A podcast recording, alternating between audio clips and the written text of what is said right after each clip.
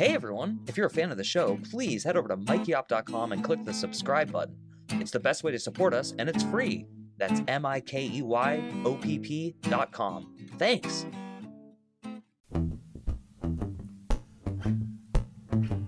Hi, I'm Mike Oppenheim, and you are listening to Coffin Talk Interviews with the Living, a weekly podcast that explores how our views on death affect the way we live our life.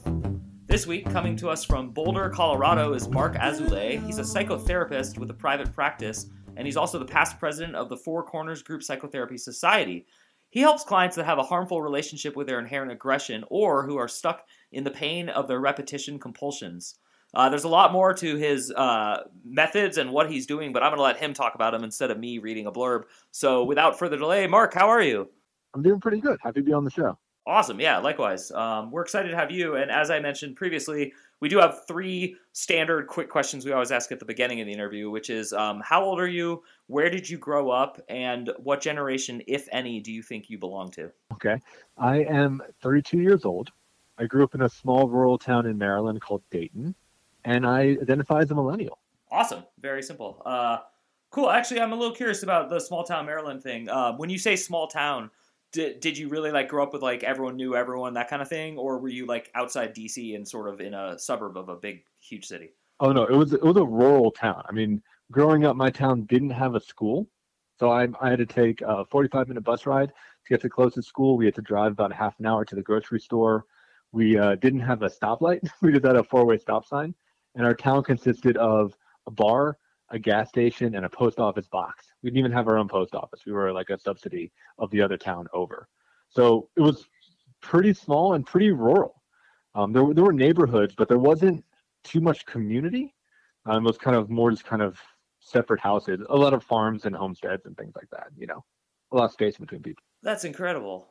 I'm, I'm totally floored because uh, I, I went to college in Pittsburgh, Pennsylvania, so I drove through Maryland a lot. So now I'm picturing the part you're in. I have to ask you because you're a psych, you have psychiatry degrees and all that. Uh, how much do you think that like affected you both positively and negatively? Like what what's that? Because ex- that's not a common experience anymore. Right, right, and and it's not available now. That that same town, Dayton, is now been paved over with kind of McMansions, and a lot of the farmers, you know, sold their land to developers, which is not their fault. It's understandable. It's hard bargain to say no to, but now it's becoming a suburb. Um, so for me, I mean, I think positive and negative there's a there's a lot there. I think from the positive side, it gave me a real appreciation of nature. Um, my family, we own a restaurant and we have a big garden in the backyard, so spent a lot of my time growing up, you know, harvesting vegetables, learning how to cook. We were kind of doing farm to table before that was a thing, you know, just kind of from our backyard to the restaurant kind of thing. And that was that gave me real appreciation for nature and a real appreciation for quietness and a slower pace of life. Whereas the negative is when I was growing up, I was overweight. I was, you know, a Jewish kid. I was nerdy. So I didn't have a lot of friends that were interested in the same things that I were. So I turned a lot to the internet to learn about culture and to connect with people, which, I mean, good that it was out there, but I did have a fairly lonely childhood because most people were, you know, athletes or military people or you know, farmers, which was a little bit of a different population than what, what I was interested as I was growing up. Wow, that's so interesting. Um, I was also an overweight Jewish kid, although I was in a normal small town. But that's a that's a pretty interesting commonality. And actually, I am curious about. Uh, so were your parents there because they just wanted respite and to be away from the world, or? Yeah, so they're both dentists. Uh, they ended up working about 45 minutes away in a suburb of DC, um, Laurel, Laurel, Maryland but they just wanted they wanted some peace. I think at the time, you know, the housing was a lot cheaper out there. Uh, they wanted a little bit more room and they wanted a larger home. So I think that was a big influence. And the school system was pretty good um, in the in the town over, you know, not in the town yeah, yeah. up, but um, in the neighboring in neighboring town. So I think that that was some of the decisions around moving. That's awesome. So what landed you in Boulder, Colorado? Yeah, so I went out here for graduate school.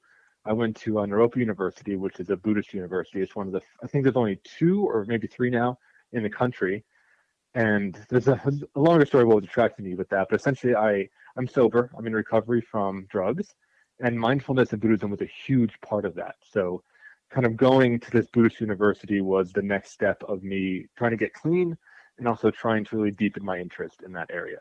So Boulder has has one of those. That's awesome, and I love the way you talk. You're I I like honest people, especially in today's uh, day and age. So you're the perfect guest for the show. Um, and so I don't feel awkward asking the following question, which my intuition has told me to ask you. Uh, what drugs were you having issues with? I'm just curious. Yeah, and you can ask anything for the record. So the most extreme drug is I did do heroin for about a year and a half. I smoked it, never shot it up, but I did overdose, which would be something to talk about because I did have a near death experience there. Oh, we're definitely going to talk about that. But but the main thing is uh, marijuana was probably the most common one. I mean, I smoked weed from I don't know like teenage years all the way through mid twenties daily, a lot every day, and um, also dabbled a lot with psychedelics too, which I don't know if that's as addicting. I now I don't use them at all, but it was those are a little bit different, which I'm sure you've heard people talk about psychedelics on your podcast before. But I'd say the most dangerous heroin, you know, and then marijuana most consistently. Yeah, that was kind of why I asked because uh, I'm a proponent of psychonaut like exploration with psychedelics. I've done my fair share, and uh, I also smoke marijuana, but I'm not what I would classify myself as an addict of any of them. But I do kind of always wonder. And then when I meet someone who's intellectual, professional, and like has a solid career, and then is either recovering or dealing with, or you know, uh, had had use like like I do, I'm just always curious about that because I think our society completely downplays, if not ignores, all these kinds of people, and I think it's it's both tragic and it's also causing some steep consequences as far as like legislation, punishment, the guilt, and all that. So before we get into your near death, which I'm dying to hear about, um, would you care to comment on any of that? Like, do you have a new approach for how you think we should talk about drugs in America? Should we be calling marijuana, acid, and heroin drugs, or should we be calling them marijuana, acid, and heroin? Things like that. Yeah, that's a fantastic question. I I think we need an individualized approach for every substance. You know, I think they are very, very different in the way that they're used. And I think more education, I'm always on the fan of, you know, deregulation, right? I don't like government regulating commerce in many ways, but pro education of allowing people to make their own educated decisions about these different things and not classifying them all as the same. You know, I can say for me, right, smoking weed made me just really demotivated. I, I used it as a way to avoid life responsibilities and to kind of keep myself small. That's not the case for most people or all people, right? Some people are able to use it medicinally or use it to reduce anxiety or help with cluster headaches and migraines. Like there are uses for it. Um, but I think it can also be very insidious, where for me it was a daily habit and I wasn't able to turn it off. So it became addiction on my end. You know, psychedelics is another thing where I would not be the psychotherapist I was today or just have the values or be interested in spirituality or Buddhism if I didn't experiment with those. That they, they really did help broaden my experience and open my mind and give me a, a different sense of the world and really challenge my assumptions. But there's this ongoing thing. I'd be curious. I'd be curious your thoughts on this. This ongoing conversation now. I'm reading the book Stealing Fire. I'm not sure if you've heard of it. It came out recently around ecstatic experience, where they talk about you know using things like psychedelics, technology, or group experience to short circuit spiritual process and bring out being you know this, these ideas of ecstasy or community or um, bonding, merging, transcendental states. He says that you know if you can short circuit it with technology that's more effective. It's really challenged the way that I thought because through Buddhism, you get to some of the same states, but it's really long and really boring.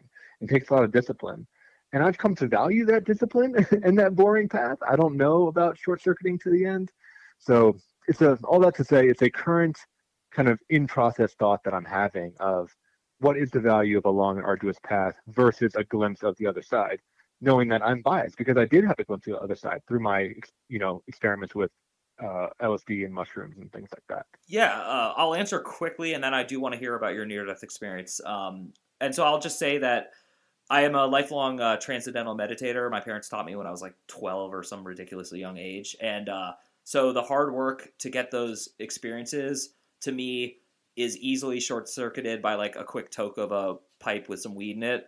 But what I've noticed over time is that the actual longer term effects of regular meditation and those practices is what I'm more interested in now and what I notice more. So like sometimes I'll come home from like a stressful day and as much as I want to like just get a little high or something, I'll choose to meditate instead now whereas 15 years ago, no way, that wasn't even on the table. So I do think that there's a little bit of wisdom to both, but I would definitely argue that if you're looking for a sustained sense of peace, you are not going to find that through the quick, you know, experiences you do. So like maybe tripping on acid with all your friends and having this peak experience is going to give you a new sense of perspective and a lot of joy. But that joy is going to recede if you don't keep that perspective. So that's that's as much as I'm willing to say on it, not for fear of being judged, but just that's my experiences. Um, but I, I really try to concentrate on my guests on this podcast because I'm, I'm so interested and you have i can already tell i'm going to have uh, 35 million follow-up questions. So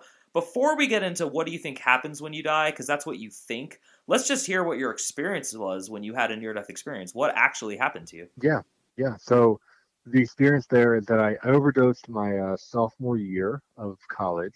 It was it's hard to say with drugs you know if it was suicide or an accident. I know I was in a bad place. I wanted to not feel anything. I wanted to just turn the lights off for a while. And for me, opiates did that. It kind of felt like a like a warm hug in a way. There was a very there's a comfort to the numbness that now I, I don't want to go back into. But there was something where it was just like shut everything down, turn off my mind. And I, I took way too much. And you know, I don't remember too much of it. I'm trying to be as accurate as possible because I was, you know, sedated you know, but I, I do remember floating, a, uh, feeling a floating out of my body. I do remember kind of hearing um, sounds as if almost I was in like a fishbowl or something. Uh, my girlfriend at the time, um, she was the RA, so she actually had access to Narcan, which she which was incredible because she truly saved my life. Wow. Yeah. So she was there and she was able to Narcan me. Um, and you know, there's like a there's a jump in time in my experience, and I just woke up in the hospital because you know they go there and they kind of flush your system out and, and, and do all that. And I, I, gotta say i don't know i didn't have like the white tunnel moment or any of that stuff but it did really change my life afterwards where i had some of the, i guess maybe stereotypical but i think it was real for me of appreciating life being interested in life being in a place where i want to choose life. It, there wasn't a sense of like oh my god I, I didn't make it or, or this was the right thing to do. It was I, I was scared. I mean i was scared shitless for the most part but it did inspire me to i think take things a lot less seriously and inspired me to look deep within myself. I started therapy um, as, as, a client directly after that uh, mainly because of fear but also because of like an interest in trying to understand myself deeper and trying to understand how i got to this point. So it's crazy. For for an experience that is you know chemically numbing it was it woke me up in a lot of ways. Yeah, that's incredible. And actually, it's a total uh, weird coincidence, but I was forwarded an article this morning on uh, neuroscience studies on near death experiences, and they've actually now expanded like the definition and and the, uh, the the rules for how to diagnose one, and like universities like Harvard, Baylor, UC Riverside, like so major major universities that are well respected. Um, have adopted this like board of convention of rules. And one of the things they talk about is that the reason they're not consistent with hallucinations is that they're too similar and they have like very specific things. And one of them is a separation from the body, uh, vast sense of consciousness.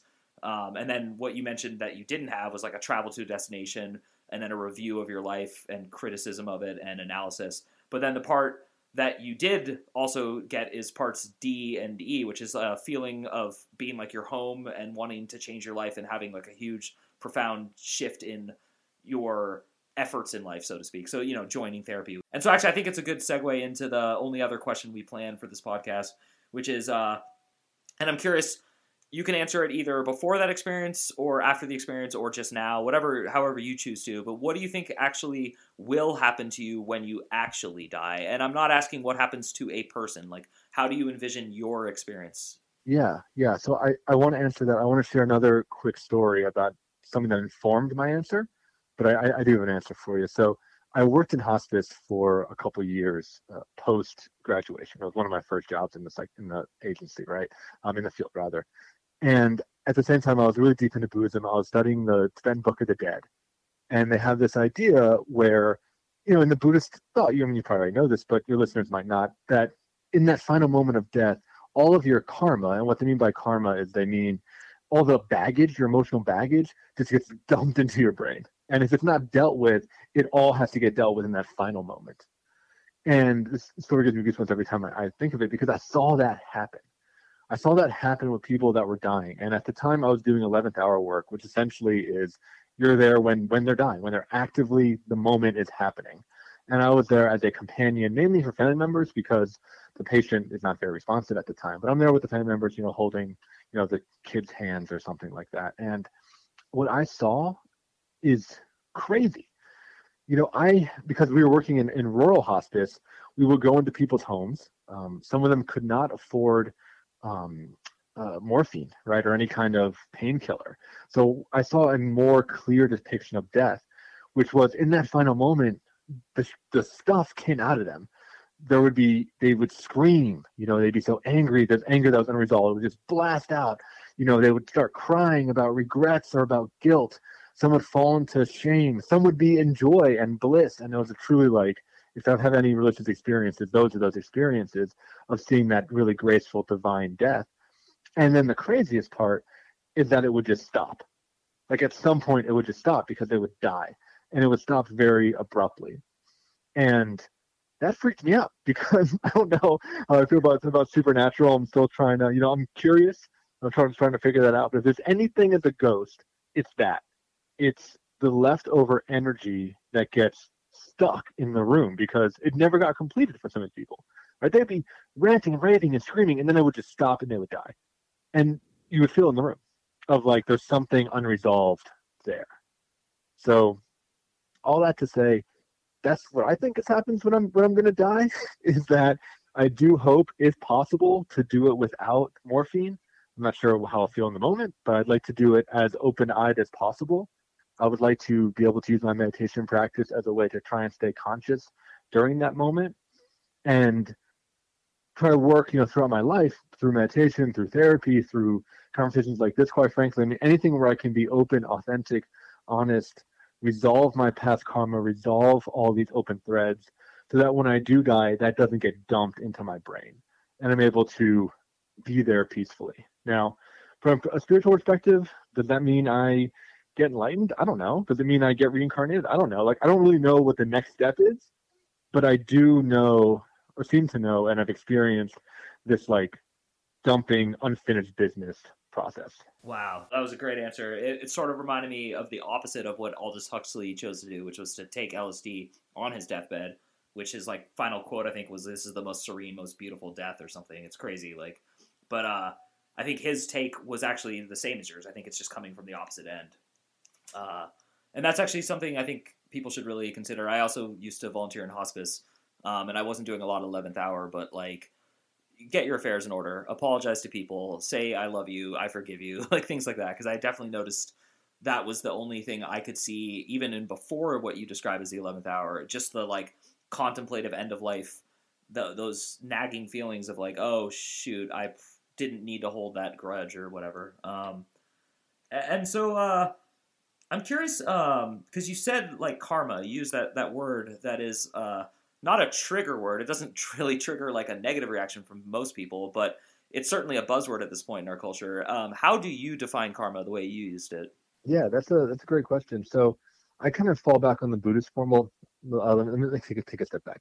I think the Western definition of karma is this idea that good things happen to good people and bad things happen to bad people, and it's a kind of what goes around comes around type of thing, which is not karma from what the Buddhists say. It's that's actually a very kind of Judeo-Christian thing of like if you're a sinner you get punished. You know, it's kind of taking a, an Eastern idea and then flushing it through the Western uh, perspective.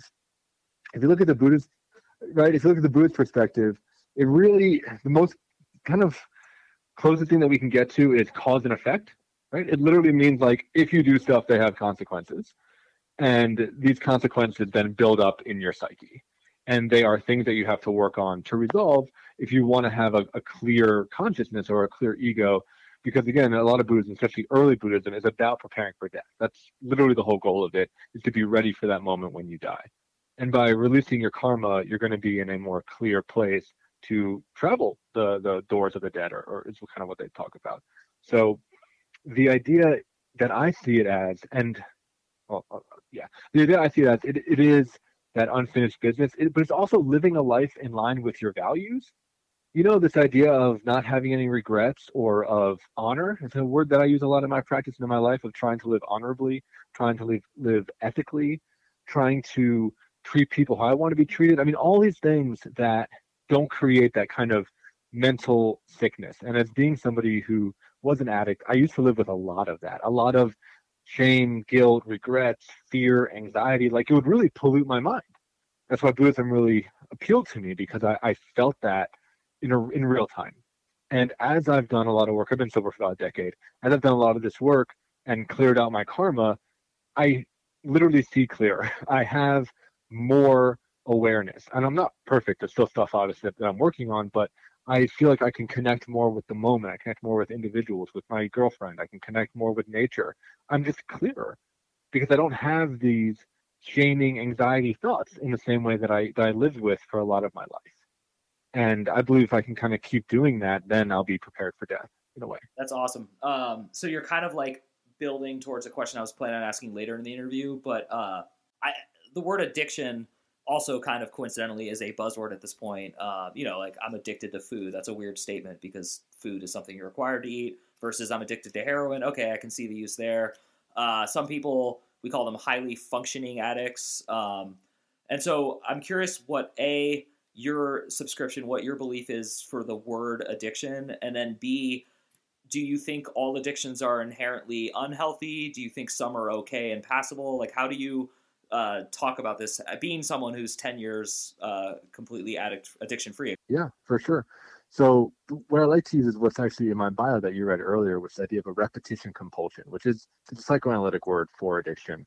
So it essentially means something that you repeat that feels compulsive right? Something that feels out of control something that feels automatic um, to go a little little level deeper from psychoanalysis it's something that is controlled by an unconscious drive rather than a conscious drive so the most common experience actually was for me, um, that's probably relatable to most listeners, is cigarettes. So I was also a, a nicotine addict.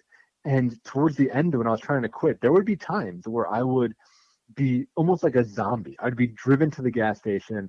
I would go buy the cigarettes, unwrap it, get buy a new lighter if I needed to, take out the little foil, smoke. Like there's so many steps where I could have stopped, but I couldn't stop. And there was a voice in my head that's like, no, no, no, don't do it. This is not good for you, right? Like there's this like resistance, but it, it's just happening. It, it's compulsive, and I'm not in control of my life in that moment.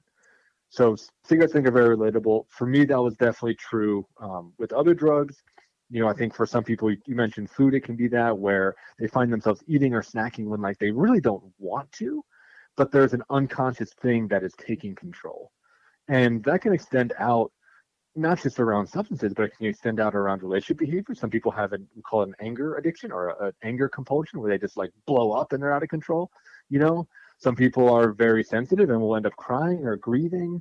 Some people end up, you know, dating the same toxic people over and over again. So it can really be anything, but it's anything where your unconscious takes the wheel and you get hijacked by past trauma, by unconscious beliefs. Um, I, you know, extend the Buddhist thing by karma, you know, um, by these kind of unfinished businesses.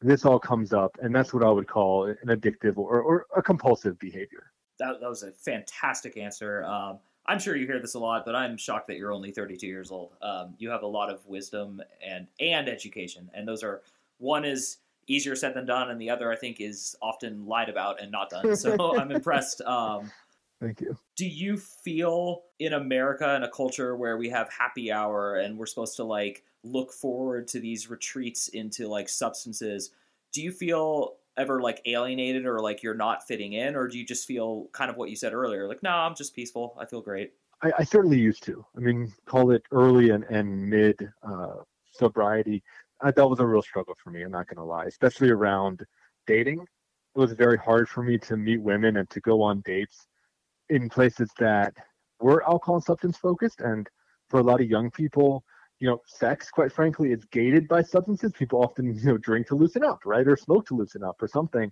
So i was uh i was not getting very laid in my early to mid 20s um because those environments were not very comfortable for me. There in some ways they were somewhat dangerous for me. Um the woman i've been dating now is now sober and it's it's fantastic but definitely i definitely felt on the outside until you know, I really, through the work of a lot of therapy um, and conversations and friends and mentors, decided to take responsibility for my life. And now I'm very social, but I find that I plan a lot of things. I, I host a lot of dinners.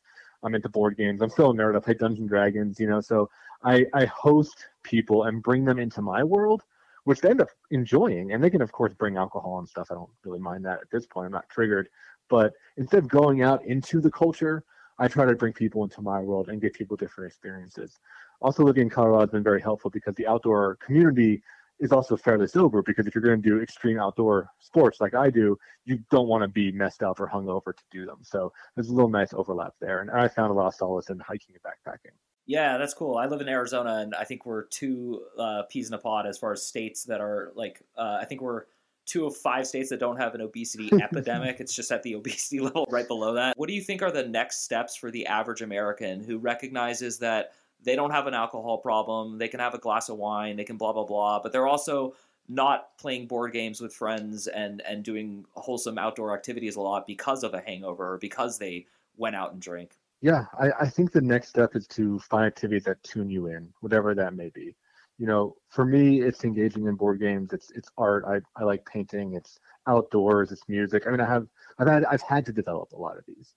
But what I do see in a lot of American culture, if I'm to get a little judgmental, is a, like a hollowness to life where people can feel like they are on repeat. They're just on a loop, right? They're working to pay for a car, to commute to work, to get a better job so they can buy a better house so they can work more. That's, you know, it's like, it's just this constant treadmill and they buffet it with, you know, happy hours and party and, and all of that. But those experiences, at least for me, they, they numbed me out and they, I got out of touch with reality to the point of sometimes blacking out or losing time, which is not great because our time is limited here.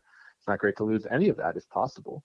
But I would I would encourage people to find ways to tune in. It sounds like you know for you it was transcendental meditation. I think for some people it's entering some some kind of flow activity, right? Whether that be a sport or yoga or dance or music. I mean, there's so many doorways. There's a wonderful Buddhist quote that says there's 10,000 doors to the Dharma, which is the idea of like it doesn't actually matter what you do as long as you pay attention to doing it. As long as you really go into it and spend time noticing the nuance and the details, there's beauty truly everywhere. And I hope that your listeners can hear that, that there is opportunity no matter what. And there's no right way, but you do have to pick a way, if that makes sense. You do have to walk down a path to move towards trying to wake up and trying to develop some sort of um, appreciation for life. Because, like I said, it is it is limited. That's awesome. I suggest my listeners get um, some sort of software recording device and record this podcast and just edit this into like a morning meditation to listen to because you have some amazing answers. Uh, we are running out of time, so I'm going to ask my last official question, and then I'm of course going to give you the floor uh, at the end of the interview, as I always do. So my my last question for you would be, how do you think people can access like the place that stops you when you've unwrapped the foil on the pack and you're holding it in your I was a smoker too, so that was a great example for me. Uh, like what what is your best advice for like when you're on step seven of the nine steps required to fulfill your addiction and it's not too late? Like what advice do you have for that specific moment? That's hard because at that point it sometimes feels so automatic that my, my gut reaction would be at the at that point just have grace, like just try to be mindful of the cigarette. Try to like if you're gonna smoke it, at least smoke it with your eyes open, right? Notice how it tastes. Notice what you like about it. Notice what you don't like about it. Notice the lung burn. Notice how it you know scorches your lips, how it stains your teeth. Really be aware of your energy afterwards. I know after smoking a cigarette, I always had to like sit down and breathe. You know, it like take the wind out of me. I, I think being aware of, of the whole the whole package, because for a lot of drugs, if we're kind of going down that route, you know the anticipation and the the buildup and the ritual is and the initial hit is the best but then there's often this like hangover period that that sucks you know it leads to craving and addiction and desire and emptiness and and cravings that eventually lead to another you know hit and the cycle keeps going so i would encourage people if it feels like it's unstoppable to just tune into what the long-term effects are and, and how it really makes them feel not just connecting to the desire and the craving Okay, so I, I totally lied because your question sparked a second question that I have to ask because it's very related. So the complete antithesis of this is the only other thing you mentioned that also uh, really rung home with me, which is when we find ourselves being angry. So for me, it's in the car. That's where I just like find I have an unstoppable source of anger that is like subconscious and then becomes conscious. What since since it's very different because anger isn't something you look forward to and buy and most people aren't planning on it do you have any advice for that step too like when a person is either already angry, like how can they become self-conscious enough to see that they're angry when they're angry? Yeah. So I mean, kind of similar, right? It, I think tuning into the body sensation of anger, noticing what it feels like, you know, a tightness in the chest, a redness in the face, you know, clenching fists, an ability to like want to lash out and just, you know, eject power out. And then, you know, someone like you or someone that has this chronic anger is to actually seek counseling, right? Not because it's a problem, right? I mean, road rage is fine, but if there's there's this kind of great moniker, which is if it's hysterical, it's historical. So if you have a reaction that just seems like totally unreasonable for the situation, like quite frankly road rage, then there's some deep trigger that's getting hit. There's something that that is reminding of you of your you know your past, of you know a trauma, of a toxic relationship, of a you know perspective on the world. I mean, I don't, I don't know enough to make some guesses about your case, but having this idea of there might be something there, and to live you know an examined life would be being curious about what what is that about? What is that about? Like what is what is happening on, on like that root level, on that guttural level? that's triggering the outburst. That is incredible. I have never once thought to do that, and I'm a pretty thoughtful. Like I said, I mean, I meditate, I try hard, but with my road rage, I've always just assumed that I just have to work on it. But I've never thought that it's probably me as a little kid seeing something and reacting to it as an adult and thinking it's in the car. So I will work on that later. I'm not going to waste my audience's time unfolding my thoughts about that. But um, I do always let my guests finish the show, and I just tell you, you have the floor. We got a pretty big audience at this point, so uh, whatever you want to say to the peaceful and peace-loving people who listen to the show. Yeah, I, I appreciate that. I mean, I guess if I have a little time, I just want to plug therapy. I think to help, to help to kind of reduce the stigma that it doesn't have to be something that you have to be crazy or an addict or have a problem. It can be kind of what I was talking about is a place of self-discovery a place to really take care of yourself and be curious about your inner workings, a place to optimize your experience and really move from surviving to thriving. There's a lot of really great practitioners out there that can help you go to the next level. And I work almost exclusively with men right now. So I think, especially for men, what I found is that we don't go to therapy until the shit hits the fan. Usually, addiction or divorce are, are the big ones. And I really wish a lot of my guys, and maybe there's someone listening that that would be that went to therapy 10 years earlier, right? Or, or two years earlier. And was able to work on some of these smaller things before it became a giant fireball. Um, so that's that's the plug I would make is like get into therapy, examine yourself, uh, go deep, try to understand how you became who you are.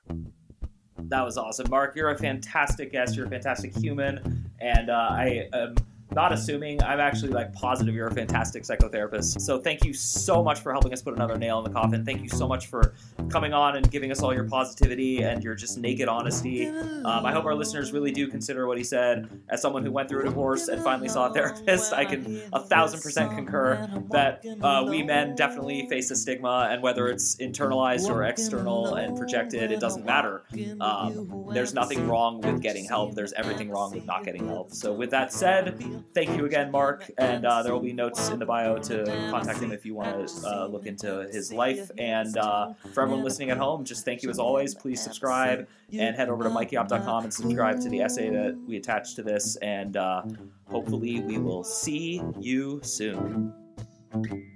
Walking along, walking along when I hear this song, and I'm walking to you.